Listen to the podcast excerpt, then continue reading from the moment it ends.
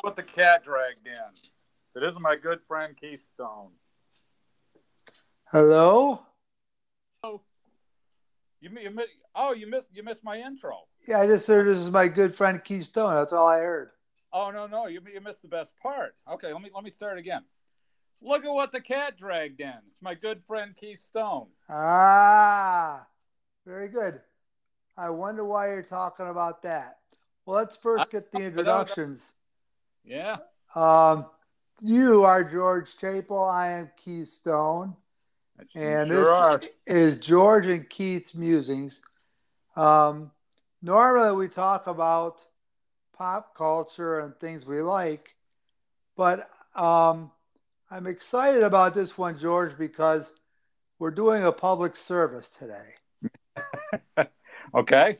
Um, you know, we did the, the presidential songs, which was entertaining for us, but then we had all those uh, factoids that were little known about presidents.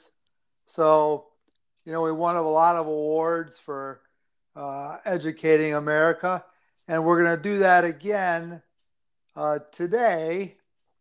And maybe you can start us off. What what are we going to talk about today, George? Well, we we are going to talk about, as as you may have, have uh, discerned from my opening statement, once I actually got it recorded, uh, we're going to talk about some idioms out there, just common phrases that people use all the time, and really don't give them much thought because they they already have a uh, a, a common meaning uh, in in the current language, but but sometimes we don't always know why we use those uh, those phrases. So so that's kind of what we're going to do today. We're going to talk about some common idioms and what they mean and where they came from. Right, two idiots talking about idioms. it's the idiot idiom show. Right. So okay, I've got a couple of notes on uh, what an idiom actually is. And it's an, an idiom, uh, like the definition is an expression that takes on a figurative meaning when certain words are combined, which is different from the literal definition of the individual words. Now, that's kind of like a pretty highbrow Ivy League definition. And I think if you don't understand that, you will once we get going. Uh, you know, as soon as we do the first one. For example, you said, "Look, look what the cat dragged in." Now, yep. people say that all the time, but when you know, you would say that when somebody comes to like to a party or something, or shows right. up at your house you haven't seen in a long time, but they're not Yeah. being dragged in by a cat. well, I hope not. No. No.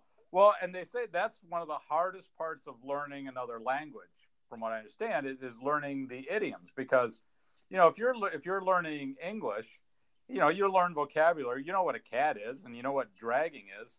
But if someone says, "Look what the cat dragged in," and you don't know the idiom, you're looking around for a cat dragging somebody in. Exactly, George. And it's um you lead me into some more idiom facts. Um, Okay. an idiom is almost always specific to a certain region, and they don't translate well to other cultures. Um, Right. and like you, an idiom really only makes sense if it's used exactly as it is like red tape you could say i'm cutting through the red tape but if you said i'm cutting through a crimson ribbon that would that would make no sense you know what? I'm I'm using that one. I'm I'm going to use that one in a, in a phrase. Some. Com- complain to your boss there's too Yeah. much crimson ribbon to get this done Yeah. I'm using that. All right, help yourself.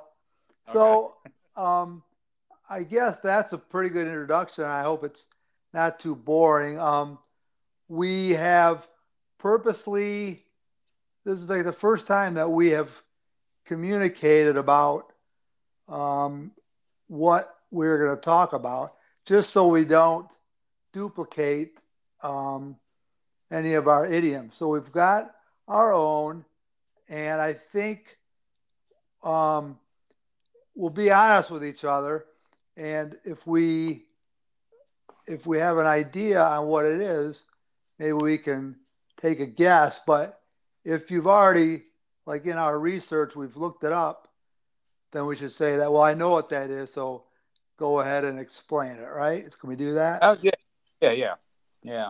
Um, mm-hmm. yeah, and some of these ones I have a fairly lengthy explanation for a few of them, and some of them are, are going to be kind of short. But you know, we'll, we'll we'll see what see what comes. That's good.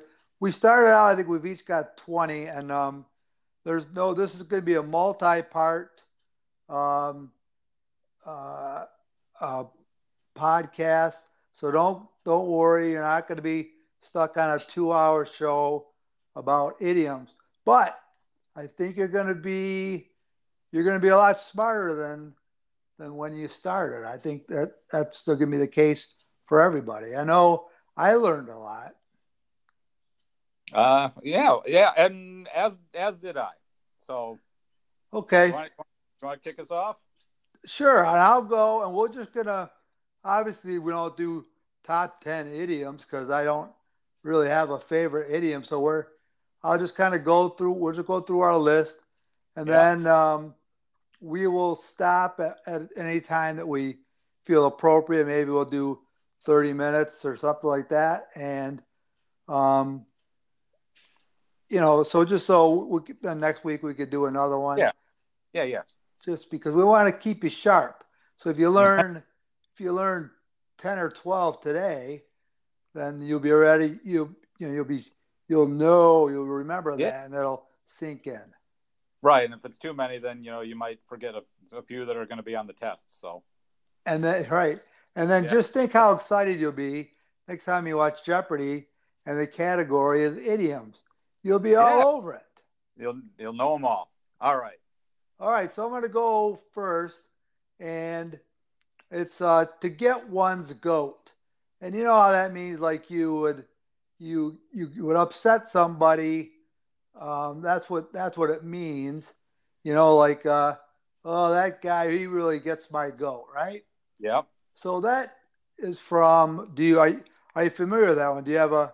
Oh. Do you do you, do you I'm, I'm I'm very familiar with that one, and you know, and and I've I've never had a goat, but I may have said that phrase, which wouldn't make sense. If, you know, if, if for someone to who doesn't have a goat to say it, but because it's an idiom, I think I've said that once or twice. Okay, but I guess my question is, do you know the definition? Well, I don't care. We're not we're not gonna do it that way. I'm I'm just gonna tell you. Yeah. So now all these all these idioms, and I don't have it for every one of them, but they seem to come from the English, and they're all very very old, which makes sense because we talked about how they don't translate well to other cultures. So right. I'm not going to come up with an Islamic idiom because we wouldn't understand it. Yeah. So these are going to be English.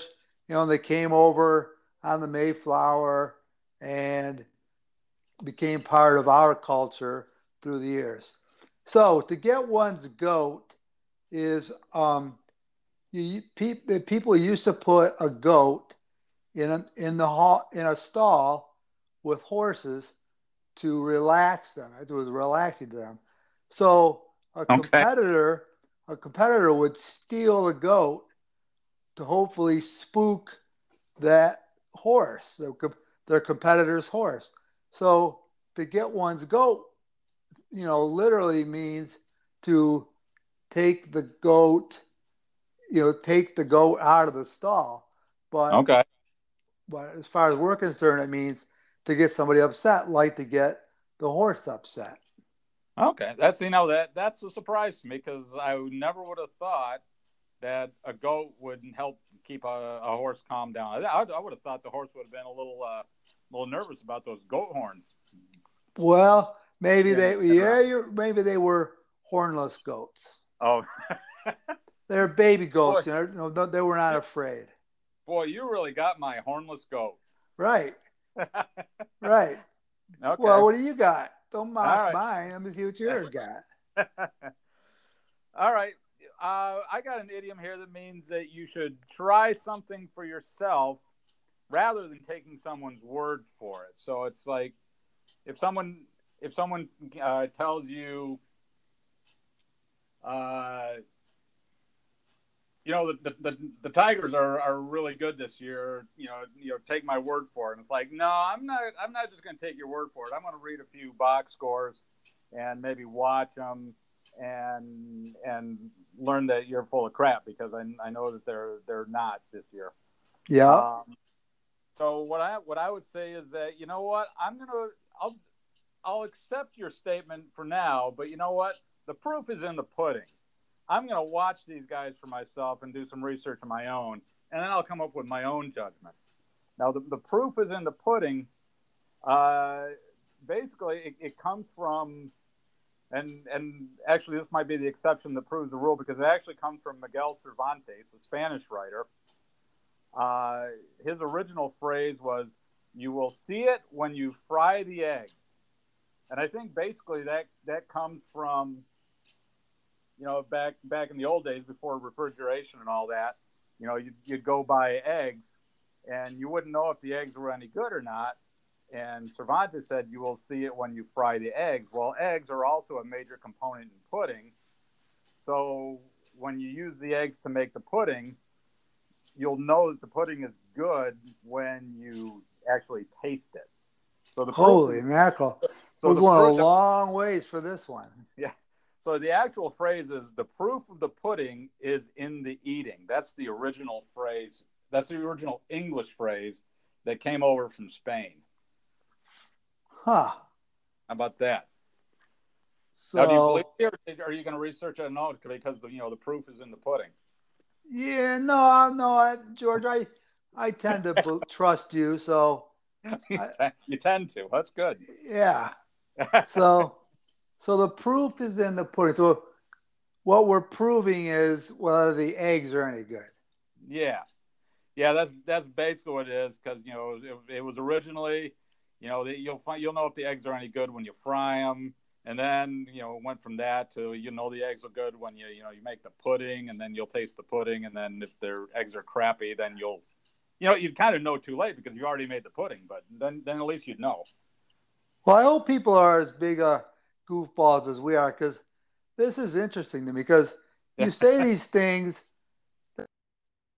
you say these things without any concern or idea about what where they came from, but the person you're talking to knows immediately what you're saying. Yep, you, they know what it means. Yep, so this is pretty cool. Okay, I've got one for you that is the most recent idiom I bet in history. Okay. and and it is and it's maybe it's not so widely used, but you've heard it and you've used it before. and that is for something to jump the shark. Oh yeah. Have, okay. Are you familiar with that one? Have you heard that before? Very much so. Yeah. Okay, so so something jump the sharks. I mean, it's like it's over with. It's not popular anymore. Yeah. Like uh, Paris Hilton has jumped the shark. She, yeah, nobody cares about her anymore. It, it's stale and and and uninteresting. Right. Right. So now, how did that start? Well, people of our age would know because we watched a show called Happy Days, yeah. and there was an there was an episode when Fonzie, you know the the tough guy hero, he water skied and he jumped over a shark, and the show kind of went downhill from there and never recovered.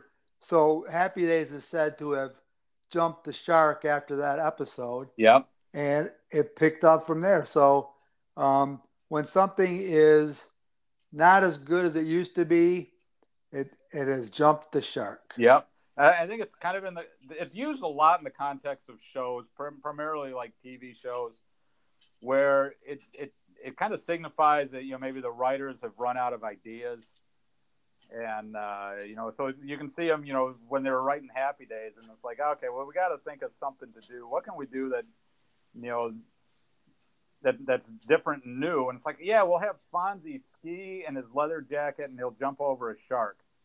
And he did have the leather jacket on too, which Yeah. is ridiculous. yeah, But yes, exactly. Yeah, so it, it does you you can just kind of sense it in the in the writers' room for that for that show. Yeah, they were uh, somebody had to be rolling their eyes, but it's like, yeah, all right, what the hell, we'll go with it. Yep, exactly.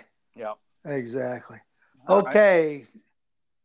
All right. Well, um, I, the, the next one I got on my list, uh, you know, it's it's like it's like if you want to go, you know, put our put ourselves back in college, and you know, we're like, you know, we just went and had some big tests and all that, and it's like, you know what? Let's do. Let's just let's just go to Chicago for the weekend, and your buddy looks at it and you say, yeah, I'd do that at the drop of a hat. So at, at the Oh, yeah. yeah. I mean, I, I would do that immediately. Is what that means to me. That's that means, you know, it'll. I'll be ready to go no longer than take for someone to drop their hat on the floor. So it means I'll, I'm I'm ready to go right now.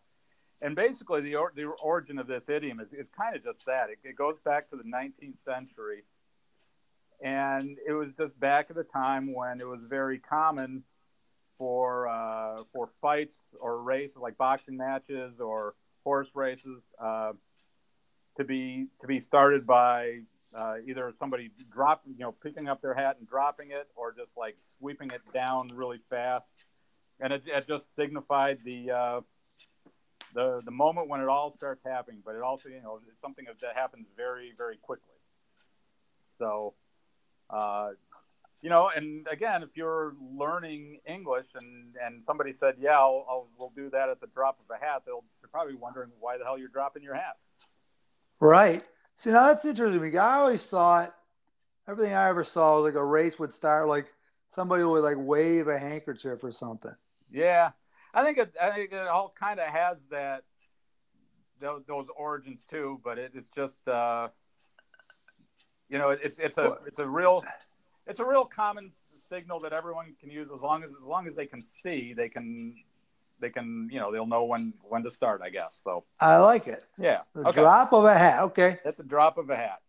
Well, and I've used that. I mean, you know, researching these, there's not one that I haven't heard of, and I've probably said them, and I don't. I have no idea why I would say it. for example, for example, next up, I would go. I would love to uh, buy me a Mercedes, and so I go to the Mercedes dealer, and I look at the sticker, and I say, "Holy crap! This is going to cost me an arm and a leg," yeah, which indicates to us that it's going to cost a lot of money. Like yep, you might as well cut off an arm and a leg of mine rather than me pay you eighty thousand dollars for that car. Yeah, Now, what that means is you might think, well, I don't know what you might think, but what it means is when you got back in the day when you got your portrait painted, um, it costs more to have your limbs showing. So that's why, like, pictures of like, like famous pictures of of George Washington, it's always just like from the shoulders up, right? yeah. And if you think of anybody like that, there's it's very rare that you will see a a painting of an individual that includes uh, their arms or their legs because it would cost more to do that. wow. So yeah, so I'm gonna if you want your arm and a leg, it's gonna cost you an arm and a leg.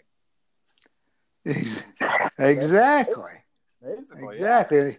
That Hence the that idiom. I remember that phrase a, a lot back from back from the college days, and we, and we we used to try and take it literally. It says, "Man, it costs an arm and a leg." And it's like, "All right, one arm, one leg, please." And I think it's Yep. the, the kind of the, the the similar phrase that we used to use a lot. I remember, especially when it was cold. It was like, "Man, I froze my ass off out there." No, literally, it says my ass is all is all the way like halfway across campus. It literally froze off. So, Yep. Yeah. Perhaps I'll pick it up tomorrow on my way to class. Oh yes, I remember many many of those type of, of discussions. Yep. All right. Well, speaking of speaking of uh, freezing and things that are cold, I've got I've got one here for you.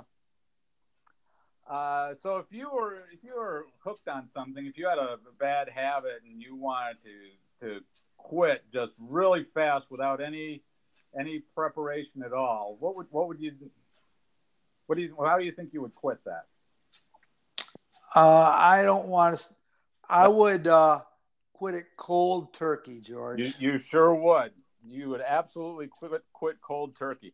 Now, cold turkey is it's a, in this, one I never knew where this phrase come from. So so I, I was glad to read to research it because it's one that you hear a lot, and it's like when someone when someone like like my mom I remember did this once. She she used to be a smoker, and she she just decided to quit one day. She quit cold turkey, um, and she was able to do it. It's, a lot of people can't.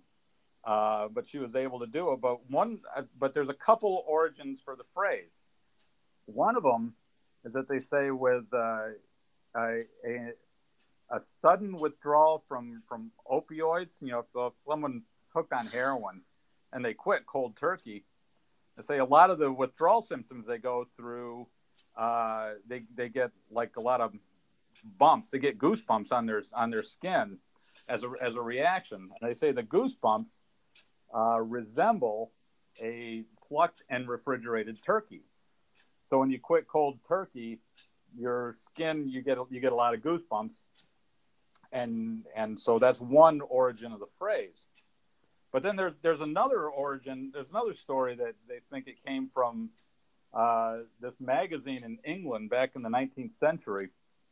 It was like a, a humor magazine that was that was written at the time, and there was a uh, a character in there named Mr. Hume, and Mr. Hume would go over to like his uh, his niece's house, I think, for uh, and he'd stay with her for a while. And he, didn't, his niece was she was like in his will, and so she'd feed him. Basically, what she she fed him was cold meat or cold turkey uh, with all the side dishes and everything, and he, that kind of kind of ticked him off. And he stayed with her for a long time and she kept feeding him cold turkey. So what they say is that when uh, after after he left her house, kind of kind of an ungrateful dude because she she at least let him stay there, but apparently he he would cut her out of the will uh, because she gave him so much cold turkey. He gave he, he said it was the cold turkey treatment. So because he was given cold turkey so often, he cut her out of the will. Now it seems kind of a kind of a jerky thing to do, but hey, that's that's uh, that's what that's how the story goes. So, um, huh. yeah. Over so huh. over the decades, cutting someone off in this context came to include cutting something off, as in today's quitting something cold turkey. So, I, I kinda, oh, okay. Yeah, yeah. I, I was getting confused how we were tying quitting cigarettes to getting fed the same meal every day. Yeah. But, So the uh, the opioid thing made more sense to me, but that seemed like it was too recent, you know. Yeah. Well, but it, you know, but I mean, if you think of it though, I mean, opioid addiction is not a recent thing either because there were like if you go back to the Civil War, there were a lot of soldiers that got hooked on on morphine uh, after the after the Civil War. So, so opioid addiction has been around a long time. So I mean, there I think I kind of like that that story better, anyways. So I'm I'm sticking with that one. Okay. It's easier. And I don't blame you. It's easier to tell. I, I like it too. But okay. yeah, but if in doubt, I always go back to the old English version. But yeah. um, anyways, I, I, that's cool. That's cool. um, okay, uh, let's keep going here then. Um, now, if I if if uh, you and I, well, that wouldn't be fair. I guess if if uh, me and a 600 pound man raced, we had a 100 yard dash. I would think you would say Keith is going to win this race hands down. I would I would say that, yeah. Right? And that doesn't mean I'm going to run with my hands down at my waist and not move them at all. Right. It just means that obviously you're going to win it easily. Okay. Yeah. And that comes back from horse racing days. And when a horse was way ahead in a race, the jockey could remove his hands from the reins, so his hands were down. Oh, okay. So he was so far ahead, that's where hands down comes from. Okay. I remember Usain Bolt kind of ran like that. Remember, he'd, he'd, he'd be running really fast and he'd get be so far ahead of the guys, he'd kind of like pull up. Uh, yep. Almost, yeah, almost put his hands down too.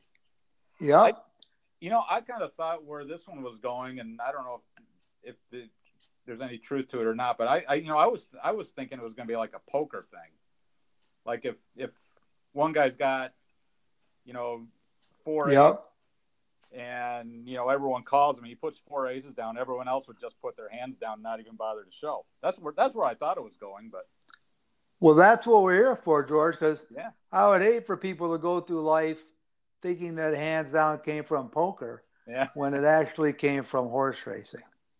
All right. Well, see, so so far horse racing's uh, made its way into a couple of them. At the drop of a hat, we've got horse racing. Got hands down. Yeah basically in horse racing, things are are are dropping. well, Hats are dropping, hands are dropping. And I had to get one's goat was in a horse's stall. What the wow. heck? Everything involves horses. It sure seems to. I'm surprised Fonzie didn't try like jump the horse corral or something. that would have made more sense. But yeah. okay, on to you. What do you got that's got to do with horses? Well, this one kind of has something to do with horses because I'm going back to the Middle Ages uh, with uh, knights in shining armor. You know, they used to ride horses.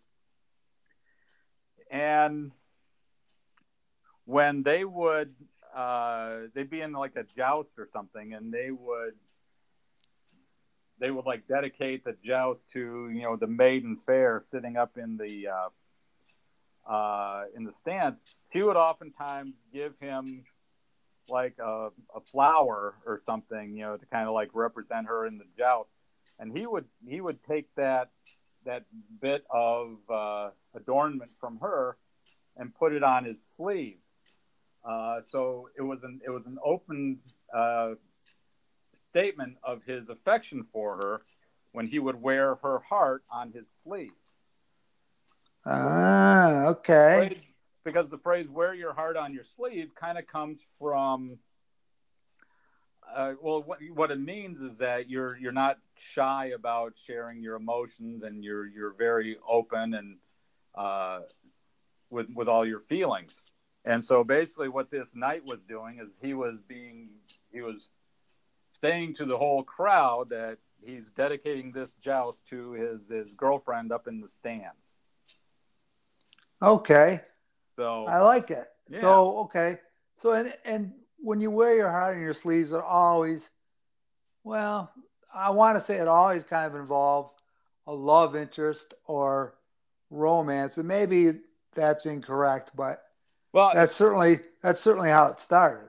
Well, it's, and it certainly it, it certainly indicates a, a, passion, something that someone is very passionate about uh, you know, being a, a, you know another person or you know your favorite sports team or you know whatever whatever people are are have a great deal of passion for, they will are said to wear their heart on their sleeve in, in that regard. Okay, gotcha. I like it. Very yeah. good. Okay, now back to the horses. Um, this is one that you've heard of and you might think of Mr. Ed when I say this, but it's straight from the horse's mouth. now everybody's heard that, and it's not it's not Mr. Ed, you know, talking to Wilbur or anything like that.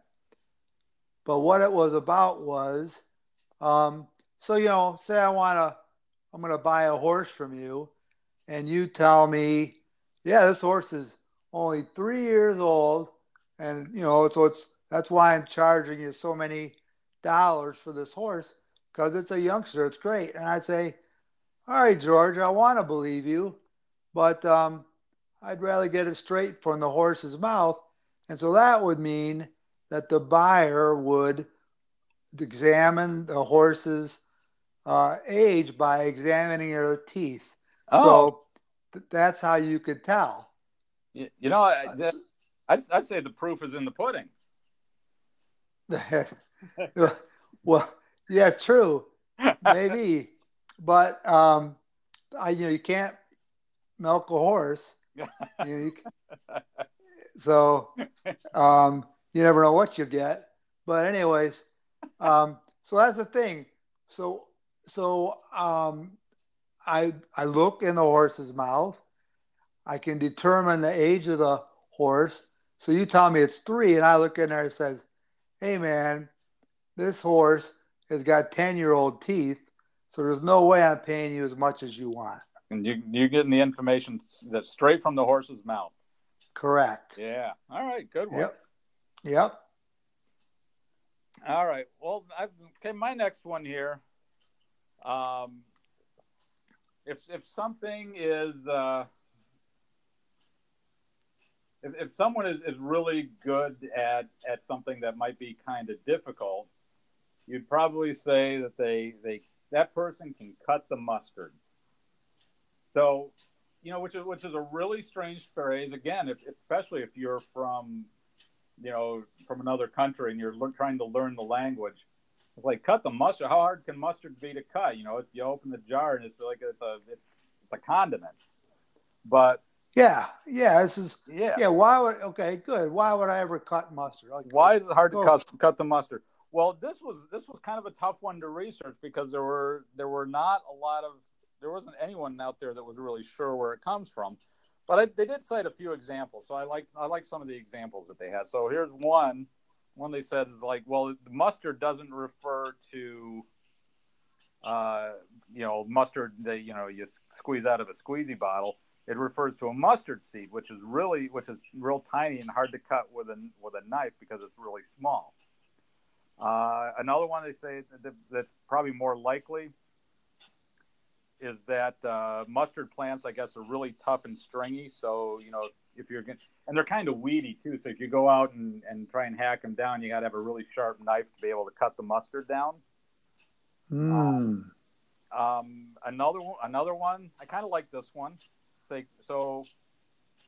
You, you can go and buy like mustard spice, right? So if you just it's it's just like powdered mustard.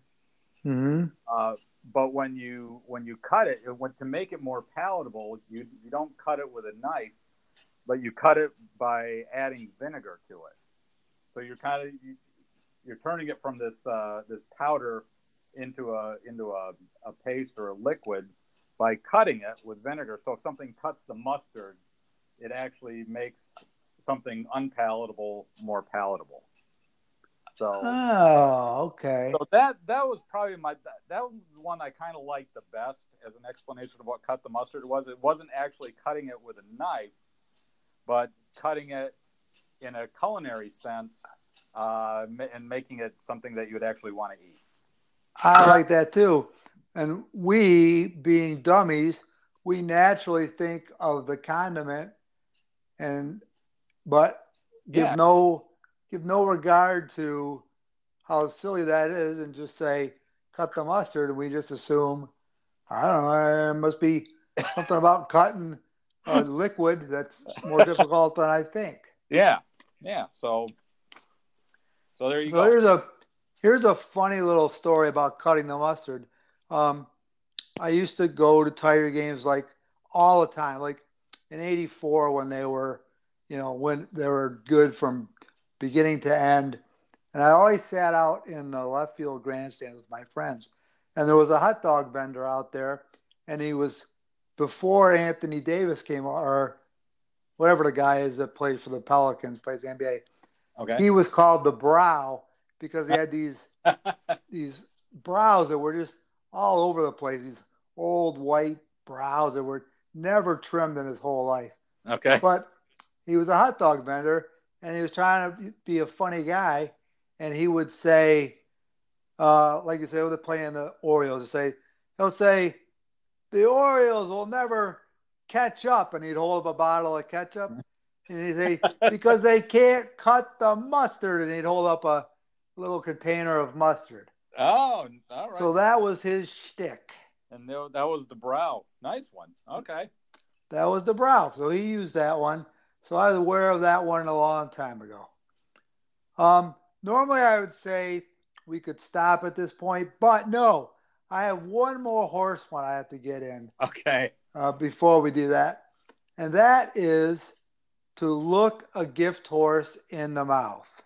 All right. This this is uh, kind of a corollary to your uh, your straight from the horse's mouth. Okay. It absolutely is, which is Yeah. why I wanted I wanted to get this one in. All right. Um, and so it always they always tell you don't look a gift horse in the mouth, right? Yep. Like that is a bad thing to do. Um, If someone's I don't know, was it something, just you, you accept it and you say thank you and you move on. correct? Yep. And what it is is if somebody gave you a horse, it's bad etiquette for you to look the horse in the mouth to see how old it is because it's a gift. What do you care? Yeah. so don't look a gift horse in the mouth. But you might want to do you might want to look in their mouth if, if you're paying money for it. But Right. for the same reasons of examining the age of the horse, you don't want to look a gift horse in the mouth. right. And that's that's straight from the horse's mouth. Correct. So Yeah. they're linked together. But um, you would never use those. You would never use. Make, to us, they mean completely different things. And that is, once again, for the thousandth time, that's the thing about an idiom. Beautiful. Correct? I, I, you're abs- absolutely right. Okay. All right. So you want to hit us with another one, or do you want to save it for next time, or what would you like to do? Um, I got, I got, I got one, I got one more I got to do. Uh, this is probably the one I've been looking most forward to. Oh, all right. Good, And- good, and- good. And you, you kind of let into it a little bit by talking about the mustard man, and you were talking about the Orioles. And and this is basically if you can accomplish uh, a couple of different uh, chores by doing one thing, we say that's killing two birds with one stone. And basically, that came from uh, actually that goes all the way back to like the ancient Greek, uh, Greek mythology. You might remember Icarus and Daedalus, the guy, the guy, one guy that tried to make uh, uh, wings out of out of feathers and wax, and, and he flew to Mhm. the sun and all that. Well, apparently they say that uh, the the the, uh, the myth was that uh, he got he got those he made, got those uh, wings or the feathers by killing uh, two birds with one stone. Uh, you know, you know, it's just just as simple as that. Um, but one of the things I kind of like about this idiom is that it's been in the news recently. Uh, you know, our our, our friends at PETA, the People for the Ethical Treatment of Animals, don't like this phrase because they don't they they say it's speciesist, and uh, you know, it, and it promotes uh, killing birds. And they instead of saying kill two birds with one stone, they want us to now say feed two birds with one scone. Which I'm sorry, that's that's just lame, but I had I had to say that anyways. You But- got to be kidding me. but but actually the most important thing with with this this phrase and I um I just got to believe that a baseball announcer would just jump out of his seat if he was ever watching Keith Stone play an infield position and getting an unassisted double play against either the Cardinals, the Orioles, or the Blue Jays you know that that announcer is just going to love to say they just killed two birds with one stone. Ah, yes. So that's that that's that'd be my my dream call the day I ever become a baseball announcer. Excellent. Well, you say put that one in your back pocket, I I absolutely And then- will. And then when like my great great grandson is playing, you can use it. And But so let's go back to the the real origination of. You're telling me is because this Icarus guy make getting these wings, he would he would kill being able to get those wings. He killed the birds with a stone. Yep, yep. He he made the wings out of out of two birds that he killed with one stone. It, that, that was just how the myth went. And then he so he, he you know he plucked the bird and got the got the feathers and attached the wax. So yeah, was that to make him sound more heroic? Like he is such a godlike figure that he is able to kill two birds with one simple stone. I, I you know, I, I, that could be. I can't, I can't say I, I got that far into it. Because other than that, it doesn't. So I'm not impressed by it. But, but okay, but I'll go that, with that. I'll go that, with that. Yeah, but that that was just yeah. I and there was really wasn't uh, anything more that that I could find in the research other than that except that you know I got I got the little little PETA thing, which is is lame, and then you know my uh, my dream call from as being a baseball announcer. So yeah, I think you made that one up just so you could talk about the baseball call. It could be, but uh, but um, you know I'm gonna I may not take that straight from the horse's mouth. I don't know. and you're you're getting my goat with that one, George. Oh well, so that's we only did six, and we're way deeper into time than I promised our audience. But uh, just think how much you learned, folks. Run these back, and then when you when you're at a party, you can bore people completely to death, and they'll probably hate you. When somebody says, uh, "Oh, that's straight from the horse's mouth," you say, "Well, you know, the." Uh, the, that, it'll be like Cliff Clavin, right?